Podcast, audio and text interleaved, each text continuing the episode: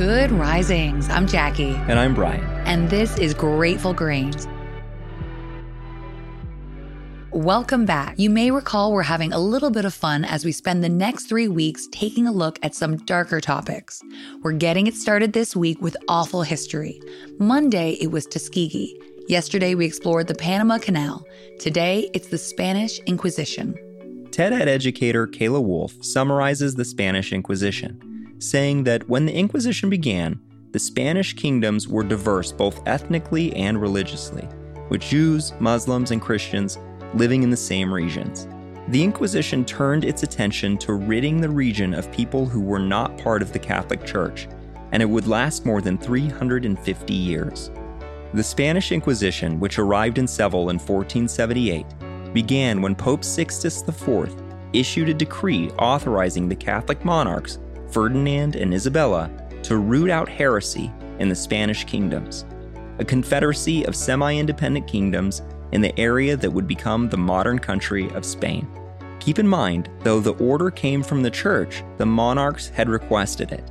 On the ground, groups called tribunals ran the Inquisition in each region. Roles on a tribunal could include an arresting constable, a prosecuting attorney, inquisitors to question the accused, and a scribe. A grand inquisitor, a member of the clergy, selected by the king and queen, almost always led a tribunal. Wolf goes on to say that the Inquisition marked its arrival in each new place with an Edict of Grace, typically lasting 40 days. The Edict of Grace promised mercy to those who confessed to heresy. After that, the inquisitors persecuted suspected heretics on the basis of anonymous accusations. So the confessors in Seville probably didn't see themselves as actual heretics. Instead, they were hedging their bets by reporting themselves when the consequences were low, rather than risking imprisonment or torture if someone else accused them later on. They were right to worry, Wolf explains. Once the authorities arrested someone, accusations were often vague, so the accused didn't know the reasons for their arrest or the identity of their accuser. Victims were imprisoned for months or even years.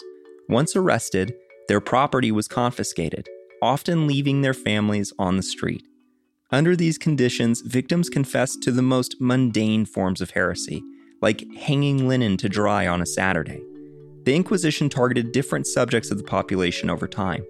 In 1492, at the brutal Grand Inquisitor Thomas de Torquemada's urging, the monarchs issued a decree giving Spanish Jews four months to either convert to Christianity or leave the kingdom. Thousands were expelled, and those who stayed risked persecution. Converts to Christianity, known as conversos, weren't even safe, because authorities suspected them of practicing Judaism in secret. The hatred directed at conversos was both religious and economic, as conversos made up a large portion of the upper middle class.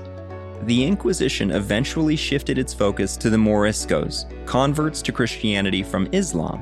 In 1609, an edict passed forcing all Moriscos to leave. An estimated 300,000 were forced out. Those who remained became the Inquisition's next targets. The inquisitors announced the punishments of those found guilty of heresy in public gatherings called acts of faith. Wolf shares that hundreds of people gathered to watch a procession of sinners, mass sermon, and finally the announcement of punishments. Most of the accused received punishments like imprisonment, exile, or having to wear a sanbenito, a garment that marked them as a sinner. The worst punishment was relaxado en persona, a euphemism for burning at the stake. This punishment was relatively uncommon, reserved for unrepentant and relapse heretics.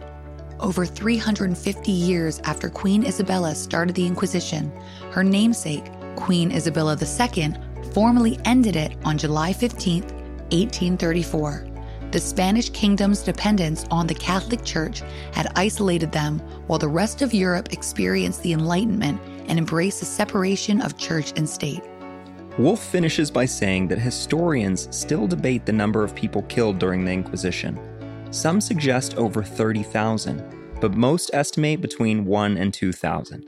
The consequences of the Inquisition, however, reach far beyond fatalities. In some places, an estimated one third of prisoners were tortured. Hundreds of thousands of members of religious minorities were forced to leave their homes, and those who remained faced discrimination and economic hardship. Smaller inquisitions in Spanish colonial territories in the Americas, especially Mexico, carried their own tolls. Friends turned on friends, neighbors accused neighbors, and even family members reported each other of heresy. Under the Inquisition, people were condemned to live in fear and paranoia for centuries.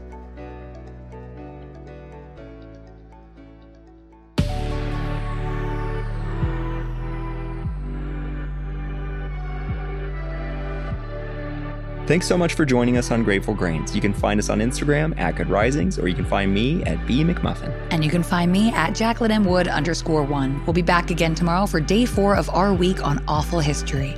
Until then, remember, a better tomorrow starts with today.